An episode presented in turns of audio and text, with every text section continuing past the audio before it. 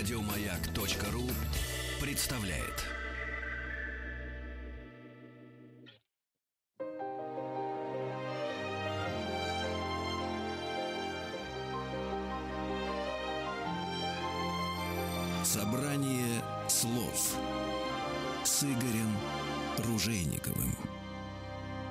Дорогие друзья, здравствуйте. Спасибо за то, что ваши приемники настроены на частоты и волны радиостанции «Маяк».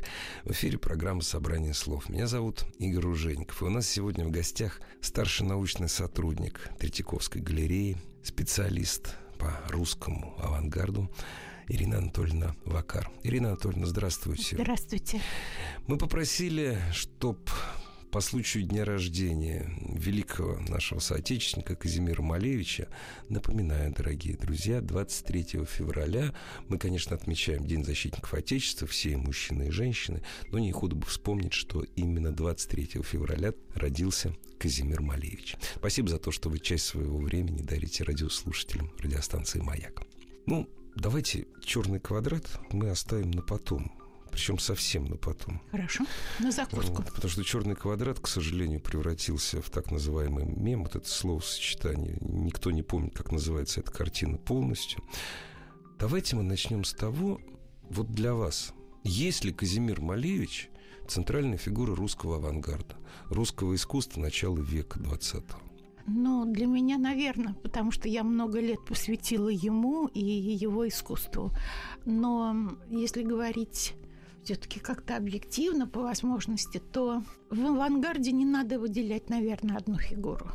Потому что этот период и эта ситуация э, в российском искусстве, она как раз удивительна тем, что группа удивительно сильных, удивительно оригинальных, спорящих друг с другом людей и э, художественных концепций, она вот собралась на таком маленьком пятачке. Это вот вторые половина десятых, десятые годы вообще. Понимаете? И тут и Филонов, и Татлин, и Ларионов, и Гончарова, хотя они в 15 мы, мы уехали. только о художниках говорим. Мы говорим да, только о художниках. Да. А если взять еще и поэтов, то это, это какое-то чудо, это какая-то совершенная фантастика. Поэтому вот э, если одного только выделить, Малевича, то получается как-то бедно. Вершина, а вокруг пустыня. А на самом деле они страшно питали друг друга. И даже именно от того, что они соперничали, от того, что они ревниво смотрели за тем, кто изобрел другой. Некоторые даже слишком ревниво. Даже подозревали, что они хотят что-то украсть каждую минуту. Вот. Именно поэтому был такой взрыв. И, может быть, даже еще одна причина, как ни странно. А до этого они также ревниво смотрели, что, что создает Пикассо, что создают французские художники.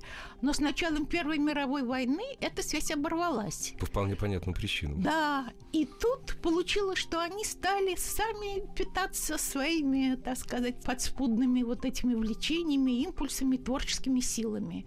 И вот это именно время, время Первой мировой войны, время революции, оно при всем трагизме, при всем разрушительных каких-то сдвигах, которые шли в политике, в социальной жизни, в быту, конечно, потому что они все жили страшно скудно, дало такой взлет, который просто мы до сих пор не можем понять, как он мог возникнуть. Ирина Анатольевна, ну мы сейчас немножко с вами, э, я, упаси Господь, не поправляю вас, забежали вперед.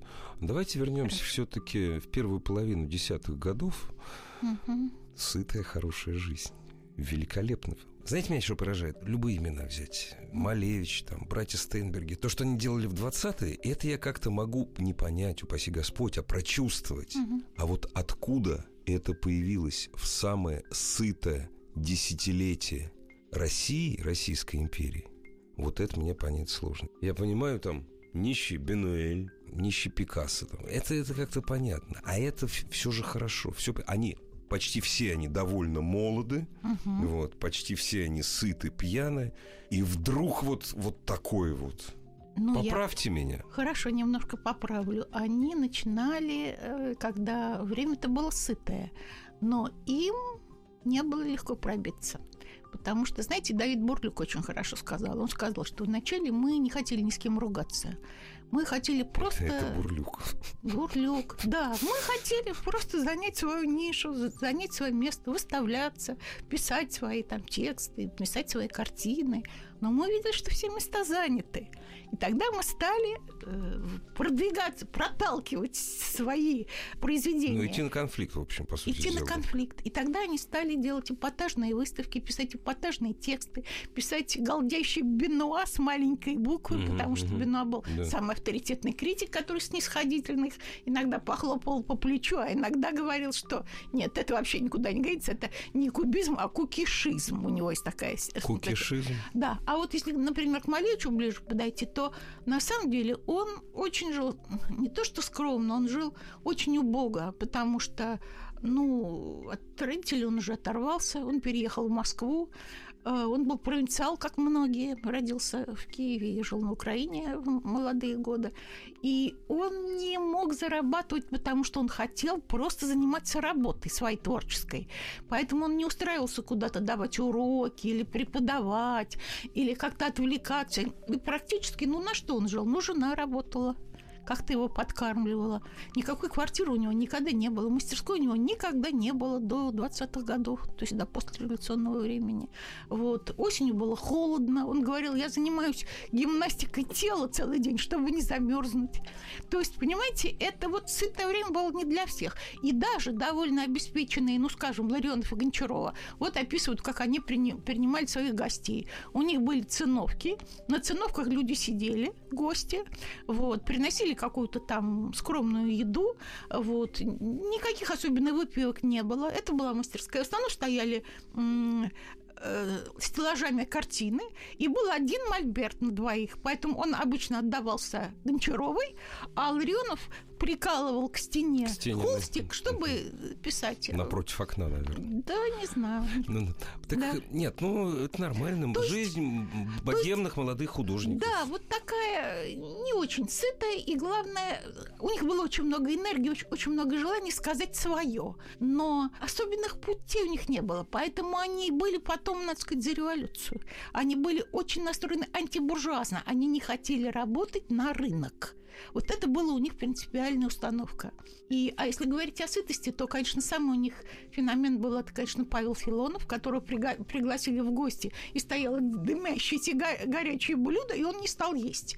Его спрашивает поэт Крученый, Мгм. почему ты не ешь? Почему вы не едите? Он говорит, ну зачем мне есть? Я все равно на всю жизнь не наемся, а с режима сойду. Красиво. Да? Красиво. Акт искусства. Ну, Такой он так своеобразный. думал, Я но- шучу. Да, да, да. Ну, в общем, понимаете, вот так они жили. Когда мы говорим о том, что признание Малевича это еще до Первой мировой войны, что такое признание Малевича? Ну, давайте уж, коль скоро мы там вспоминаем и Бубновый валет, и вспоминаем друзей, было ли оно это признание? Или просто люди, которые интересовались, что-то об этом слышали, как о скан- к примеру, как о скандальном художнике, там об этом слышали как о скандальном поэте, об этом как о скандальном композиторе. Вот что такое признание до Первой мировой? Признание было только в кругу своих же коллег. И это было, между прочим, самое ценное. Но оно было далеко не сразу в отношении Малевича произошло. Он уже работал, уже выставлялся чуть-чуть на первом бубном валете, он уже общался и входил даже в группу Михаила Ларионова, но никто его особенно не ценил. И только первый раз на него обратили внимание на выставке «Ослиный хвост», такой скандальный, который организовал как раз Ларионов.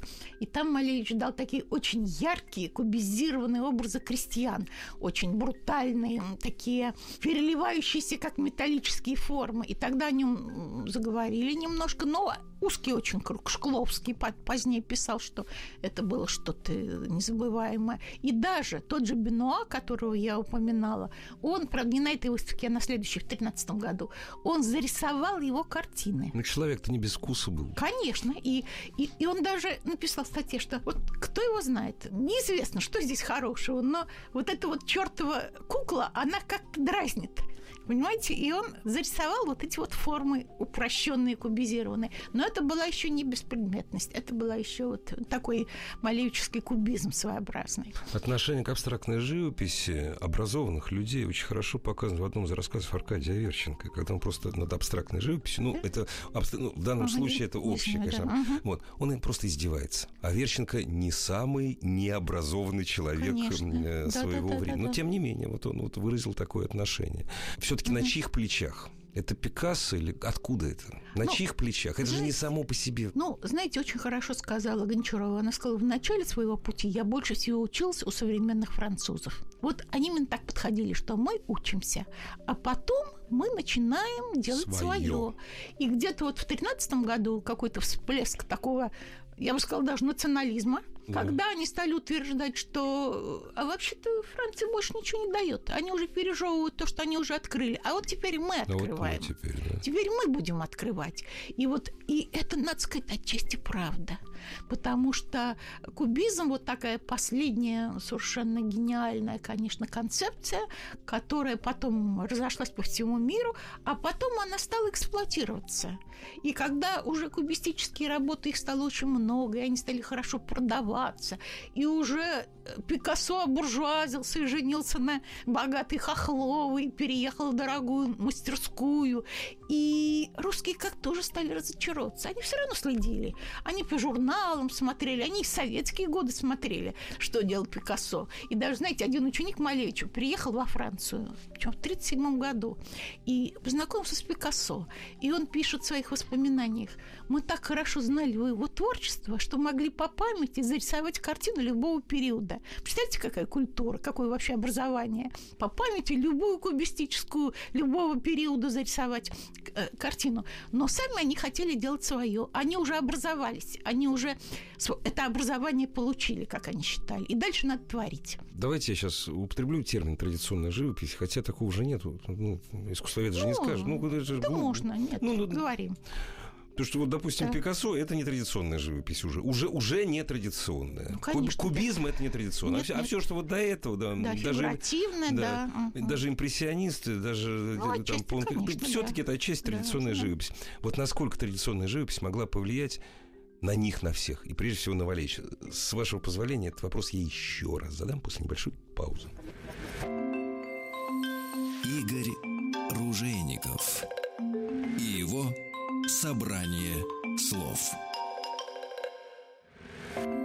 Собрание слов. С Игорем Ружейниковым.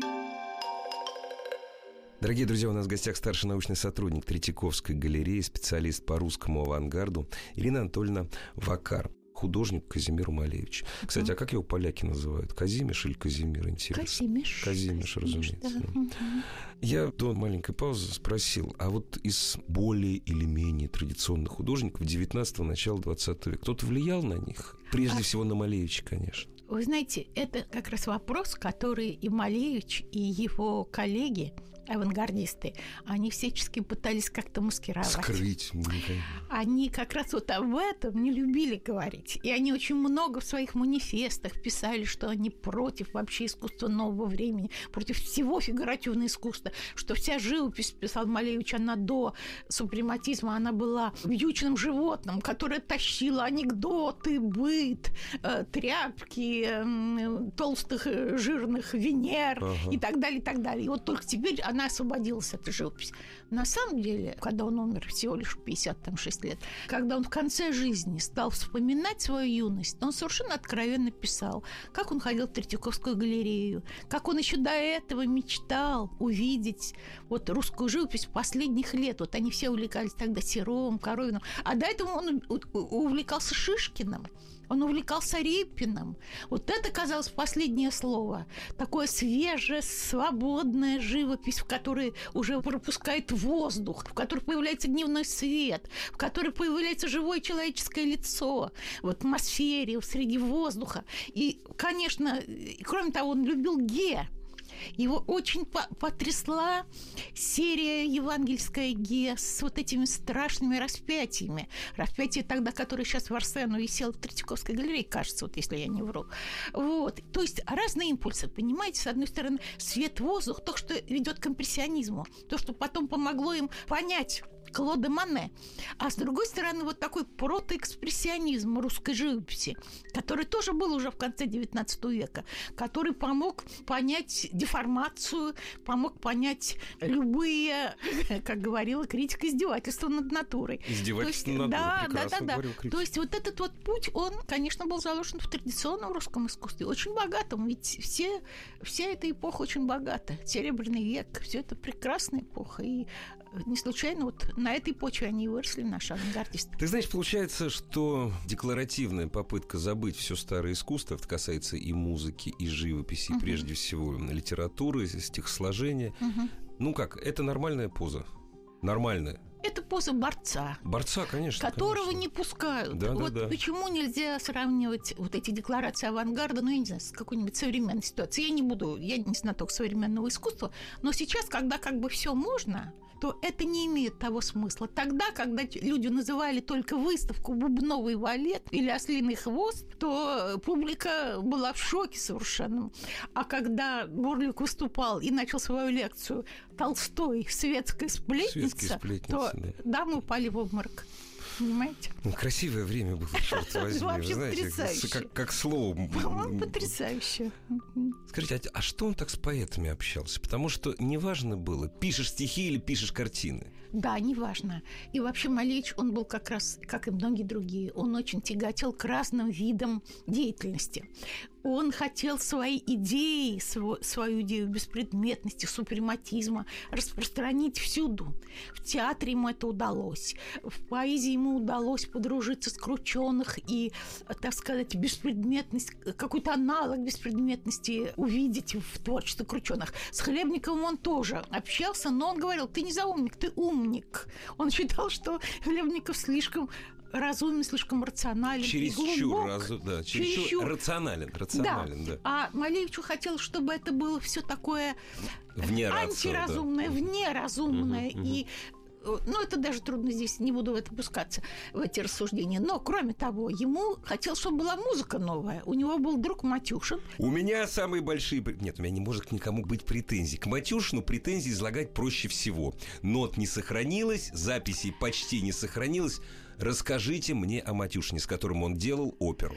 Ну, Матюшин замечательная личность. Э, есть гораздо более глубокие специалисты по Матюшину и по его школе. Но я только менее. скажу по отношению к Малевичу.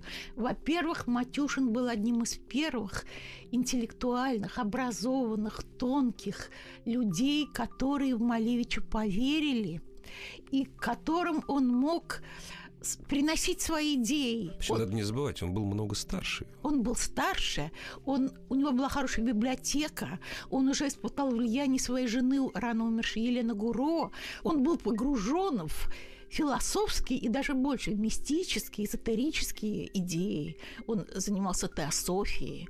Он трактовал в своей в книжке «Кубизме», которую была переведена с французского, французских художников, и он написал о ней статью, в которой он кубизм совершенно не как формальное течение трактовал, а как эзотерическое течение, как духовное течение. И Малевичу в какой-то момент это было очень интересно, потому что Малевич тоже тяготел и к философии, философии и к высоким каким-то высотам эм, интуитивного разума, я бы сказала.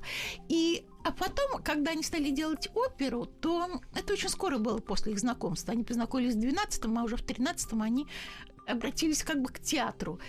И Малевич хотел здесь вывести, ну, тогда еще не супрематизм, а вот это новое искусство, на такой синтетический уровень, потому что театр – это синтетическое искусство само по себе. В нем есть и речь, и актерская, и, так сказать, человек, и музыка. И, и визуальный ряд. И визуальный ряд. И вот Малевич занялся визуальным рядом, и надо сказать, что это было самое сильное впечатление от этого спектакля, как говорили. Потому что даже текст скрученных, он не был действенным, он был абсурдным, и публика его воспринимала только как, так сказать, нечто скандальное. А музыка, наверное, была очень интересная, но она не могла быть хорошо исполнена, потому что у них не было репетиций. У них были две репетиции общие. У них были не все профессиональные певцы, и у них был разбитый рояль. Ну, вот так он же был. Разбитый себе? рояль, возможно, был специально. Давайте мы прервемся ненадолго. Хорошо, Я прошу прощения. Ирина Анатольевна, новости, новости спорта на частотах радиостанции «Маяк». И продолжаем.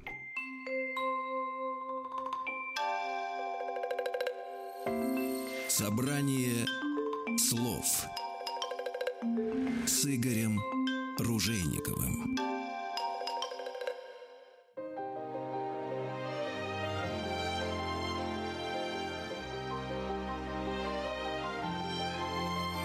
Собрание слов с Игорем Ружейниковым.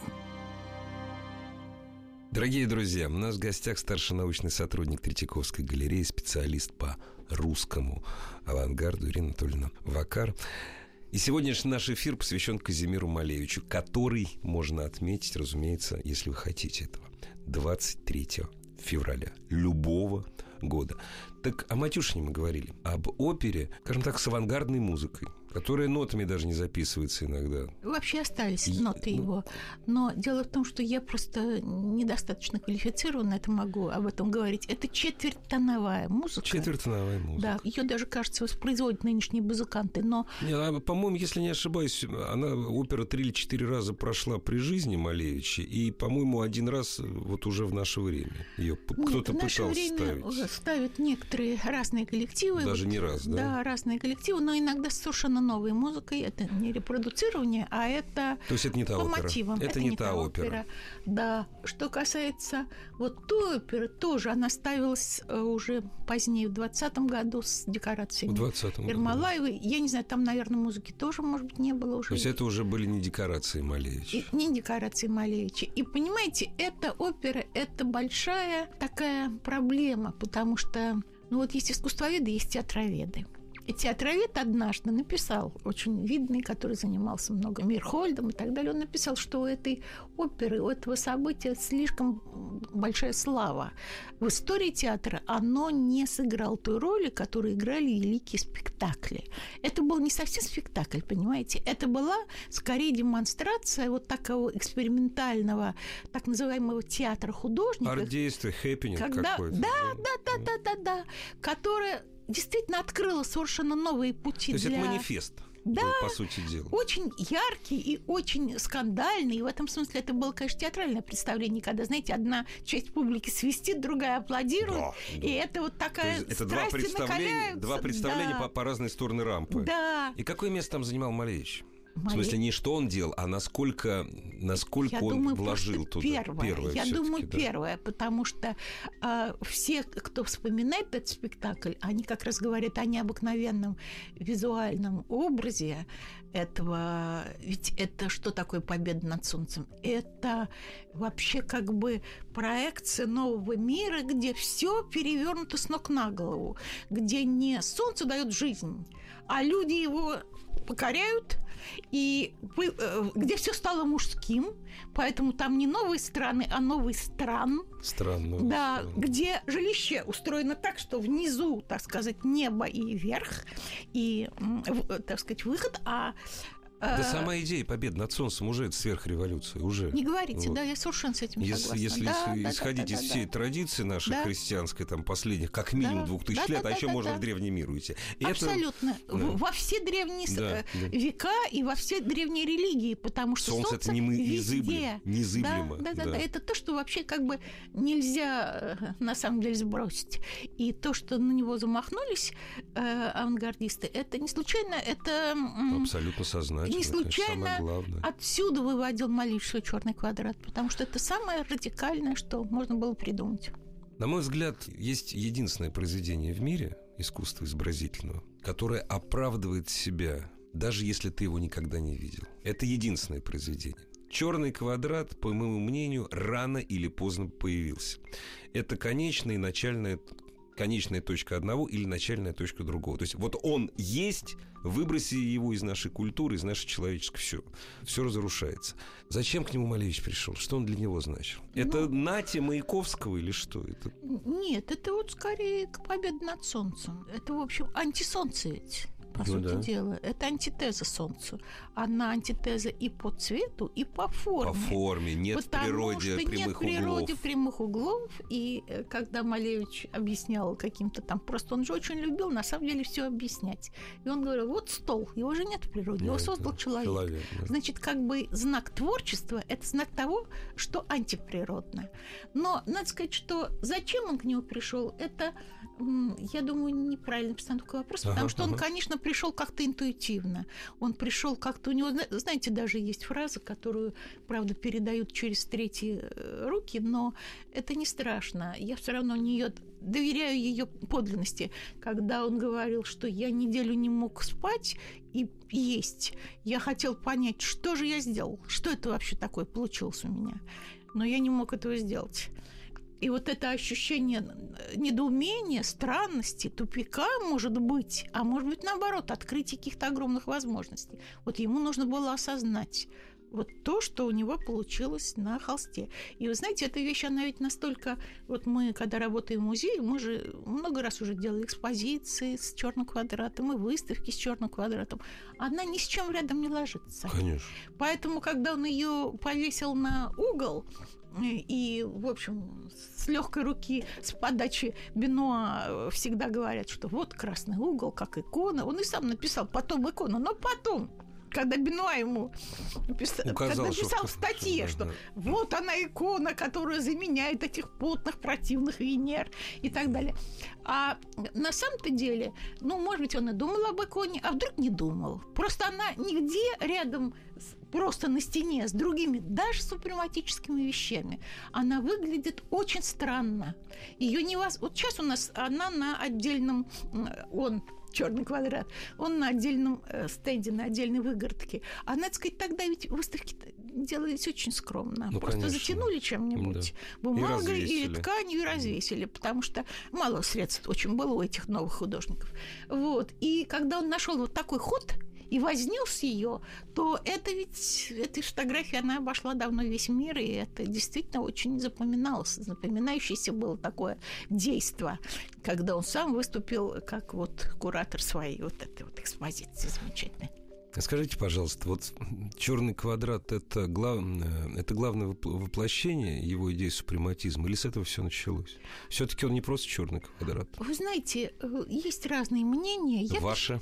Я считаю, что с него все началось. То есть, понимаете, Малевич так много мистифицировал в отношении дат и конечно, всего-всего, да, да, да. что теперь ему вообще не верят. Теперь говорят, что ну, это он обманывает. Нет, это не первый. Нет, он уже много написал. А я склонна к тому, чтобы у нас была тоже в нашей, ну, если не науке, то нашей дисциплине искусствоведческой несчастной, Науки. некая презумпция невиновности. Да. Если ты не доказал, Виновность художника, допустим, в том, что он хотел, про, ну, к примеру, просто ипотировать и, к примеру, подороже себя продать. Если ты этого не доказал, значит Ну нет. да. Это акт искусства, да. к примеру. Ну да. И понимаете, я-то думаю, что это действительно, скорее всего, все-таки первая вещь, а за ней последовал, как он сам писал, отчасти возвращение назад. Я вот хотел спросить, а может быть это первый и последний чистый супрематизм-то, а? У Малевича. Нет, супрематизм обычно он называл все-таки не это. Вот черный квадрат, он сам по себе. Он как бы неизм. Он просто вот Черный один. квадрат.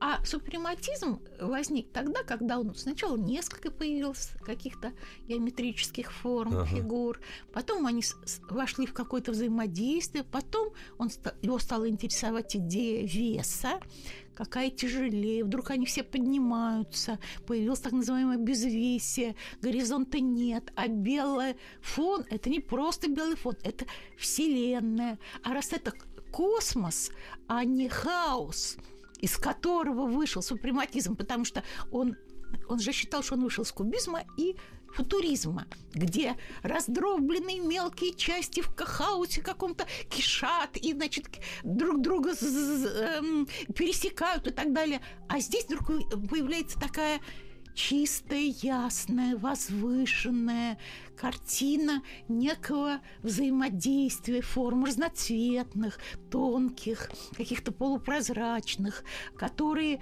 вдруг ощущение пространства бесконечного. Вот одна очень далеко, как будто другая близко. Вроде бы это все плоскость, а в то же время это бесконечность. Вот это квинтэссенция э, супрематизма, вот да? Вот это он называл взгляд? уже супрематизмом. Вот это супрематизм, да. да. И когда мы смотрим движение, есть движение. на эти супрематизмы, он говорил и движение, и статика. Да. Вот это форма движения, это форма статики. Да. И когда мы сейчас смотрим на них, так вот, когда они висят, uh-huh. допустим, в зале, то это действительно изм, это действительно течение новое, это новый тип геометрической абстракции, совсем не такой, как, скажем, у, а, я не знаю, Мондриана, совсем другой, гораздо свободнее, меньше закона, упорядоченности, хотя она тоже есть, больше какой-то... И все не плоское. Теч... Какого-то движения, течения, угу. свободы, я бы сказала. Что современники-то? В восторге были? Ну, как современники, современники художники. Ну... Потому что каждый же из них был гениальный. И каждый из них был самый гениальный. Да, и, конечно, какие-то очень сильные художники, они по контрасту с Малевичем стали разрабатывать свои течения. Татлин, Филонов, Матюшин позднее, который не стал супрематистом, а стал он открывателем вот этой новой пространственной концепции, где как бы беспредметность и предметность, они не противопоставляются друг другу. Они как бы как единое некое природное начало, которое есть в природе. А были художники, кстати, художницы в основном, которых Малевич сам, ну, не в обиду ага, называл ага. пустотелами. Ну, почему нет, нормально. Он считал, Имел что право. это тип творческой личности, которая выбирает чужую концепцию и начинает угу. разрабатывать. Ничего здесь вообще обидного нет. И вот Попова, Удальцова, в какой-то мере Экстер, хотя она не совсем все-таки осталась Это, вот по последнюю фамилию я первый, впервые Александра слышу. Экстер, замечательная художница тоже. Но она как раз не совсем э, ага. подошла. Пестель, Вера. Они э, как бы стали не только Розанова, замечательная художница Ольга Розанова, которая сблизил, близко подошла к супрематизму и где-то какой-то период, а потом э, она отошла опять и свою изобрела. Ну да, я, например, свой изм, который знал, назывался цвет. цвет. Ну, это все не важно. Просто хочу сказать, что в следующем году, после открытия супрематизма, они образовали группу «Супремус». И если бы не революция, то они бы издавали журнал, они бы делали свои выставки. В общем, это было бы настоящее объединение, но это не удалось из-за политического слома.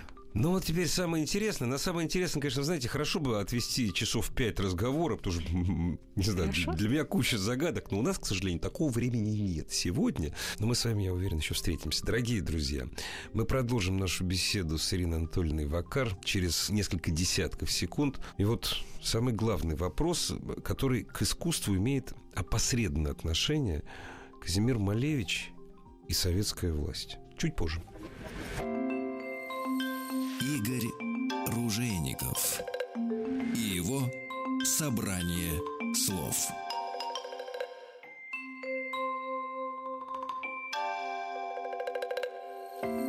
Собрание слов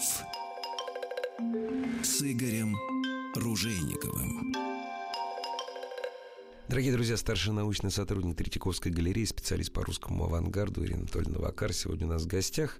Малевич и советская власть. Все художники, поэты, вся наша гордость и большинство из них не пережили 30-е годы, все с радостью бросились кроить. Не власть, нет. Нового человека, новый быт, новое пространство, не делая разницы между человеком и искусством, не разделяя мысль и слово, там, я не знаю, молоток, молоток и кисть. И влился туда и Малевич. Но ведь ясно, он-то вообще не был никому нужен, по идее. Но он-то что? Он тексты рекламные не писал. Как братья Стейнберги, он павильоны для выставок не делал. Это же абстрактная живопись. И ничего вписался. Каким образом? Что там происходило? Ну, художники авангарда, они стали сотрудничать с советской властью еще до того, как советская как власть она стала советской властью выработала какую бы то ни было идеологическую да. платформу в отношении искусства. Кстати говоря, если говорить о Малевиче, то ведь Далеко не сразу он э, стал сотрудничать с э, отделом из наркомпроса, который возглавлял Штеренберг, который был организован при наркомпрос вообще возглавлял Луначарский, как вы знаете. Луначарский, конечно. Сначала Малевич сотрудничал и разделял идеи, по-видимому, анархистов московских. И это было до разгрома анархистов, который последовал сначала в апреле, и он это очень переживал и об этом писал в письмах. Он участвовал в газете «Анархия», а газету «Анархия» закрыли только в июле. И вот тогда, в конце июня, он и пришел в отдел изонаркомпроса, куда уже раньше переманили Татлина. И Татлин, хоть и был вроде бы не его друг, но пригласил всех своих людей. Всех своих. Потому да. что они хотели. Почему? Потому что они увидели, что такая неразбериха в области Чистое культуры. поле, карт-бланш. Чистое Да, поле. да. И можно делать то, что они хотят. Не что им прикажут, Да, да, да. а что они выдумают и захотят, и будут реализовывать. Вот на эту удочку они все и купились. И Все. они- а это была еще и не удочка, это был действительно Нет, это так, потому что поле. Луначарский, он довольно чистый, ну, к примеру, он ну, чистый человек. Да, ну, это? Малевич его не очень уважал, потому что ему не нравились его пьесы. Ну да, ну да. И он не считал его творческим человеком. Не, ну как руководитель он Но, чистый был. понимаете, вот все-таки Малевич и- вот многие, большинство художников, в отличие от Маяковского, который сразу там пришел, сказал, Он служил буду власти. работать, да. это другое дело. У да. него, у Малевича совершенно не было идеи служения. У него была идея другая. Мы сделали революцию в искусстве до вашей, Да, а вот да, да. теперь вы немножко подтянулись как бы к нам. И давайте поэтому работать вместе, мы не против. Идея такая Одна была. большая революция. Мы делаем новый мир. Да, а объединяло, что их объединяло? Антибуржуазность, конечно. Они не любили буржуазии, они не любили рыночные отношения, они не любили это. И что они стали делать в наркомпросе? Они стали создавать новые выставки, новые музеи. И они стали закупать картины. Ну, конечно, можно э, всегда, знаете, сказать иронически. Ну, друг, друг у дружки покупали и так далее. Но если бы они не покупали у себя... Они бы исчезли. просто. Они бы исчезли навсегда, потому что не было рынка. Да. Никто у них не покупал. У Малевича единицы покупали картин. Почему, кстати говоря, э, когда возникают неожиданно в каких-то частных собраниях где-то э, на Западе новые Малевичи, мы никогда этому не верим, потому что он ничего не, Не продал. продавал. Не- да, Он не да. мог Ну да. продать. В Он смысле, бы не, рад. не покупал никто. Никто да. не покупал. Покупали только у фигуративистов, Ну таких ава- авангардных, ну, например, в какой-то мере у Гончаровой, у Ларионова, у Машкова, у Кончаловского, и то мало. Вот. А чтобы покупали у Розанова, они все были бедняки страшные. Ну, вот Вот. тогда-то точно. У Фи- тогда- а Филонов даже не Филон продавал. не Он продавал, вообще да. считал, что все должно достаться государству. Да. Понимаете? Поэтому вот это их объединило. И в какой-то мере они сделали, конечно, совершенно великое дело, потому что они сделали целые музеи живописной культуры или художественной культуры, которые потом развалились, но картины не пропали, слава богу, а Где щ- попали в государственные музеи. Где сейчас находится самое большое собрание Малевича? За рубежом? Малевича в Стеделек музеуме в Амстердаме. В Амстердаме. Нет, самое большое вообще-то в Русском музее. В русском Потому всё-таки. что когда Малевич умер, то картины остались у него дома. Ага. И вдова отдала их на хранение в Русский музей, Мгм. а, в 70-е годы удалось их по дешевке купить. А в Витебске есть что-нибудь? Нет, Осталось? Ничего не сохранилось, ничего да? не сохранилось, ничего. А Амстердам это что? Это то, что он оставил в Германии? То, что он оставил в Германии. Мгм. И это, кстати говоря, самые лучшие супрематические вещи. Вот супрематизма там больше всего. Дорогие друзья, так получилось. Злого умысла не было. Это вот м, такая усмешка Бога. Похоронили, похоронили красиво, похоронили в гробе, который по завещанию был сделан в виде креста. Ну, а потом, знаете, могила утратилась, пули распахали, там рожь, овес росли. То есть могилы сейчас нет, есть памятный знак только. Для того, чтобы начать знакомство с Малевичем, вот что бы вы посоветовали неискушенным? Вот у нас буквально в два слова. прийти в Третьяковскую галерею на Крымском валу. Там висит черный квадрат. Когда нас спрашивают, как его увидеть, увидеть Очень его просто. очень просто. Вот э, надо. э, У нас много книг, у нас много выставок. У нас сейчас мы не забываем никогда Малевича. Вот сейчас у нас открывается, как ни странно, выставка итальянского художника Де Кирико, которого Малевич знал, который очень с ним перекликается где-то, особенно поздний Малевич и его ученики. И вот там будет тоже на выставке э, кое-что э, о Малевиче интересное. Вот у нас очень часто э, доклады бывают на конференциях о Малевиче. В общем, интересуйтесь, и вы найдете Мимо материал. не, мимо Его не очень пройдете. много, материала много, да. Спасибо большое. У нас сегодня в гостях была старший научный сотрудник Третьяковской галереи, специалист по русскому авангарду Ирина Анатольевна Вакар. Отмечали день рождения Малевича. Спасибо. Всего Спасибо доброго. вам. До свидания.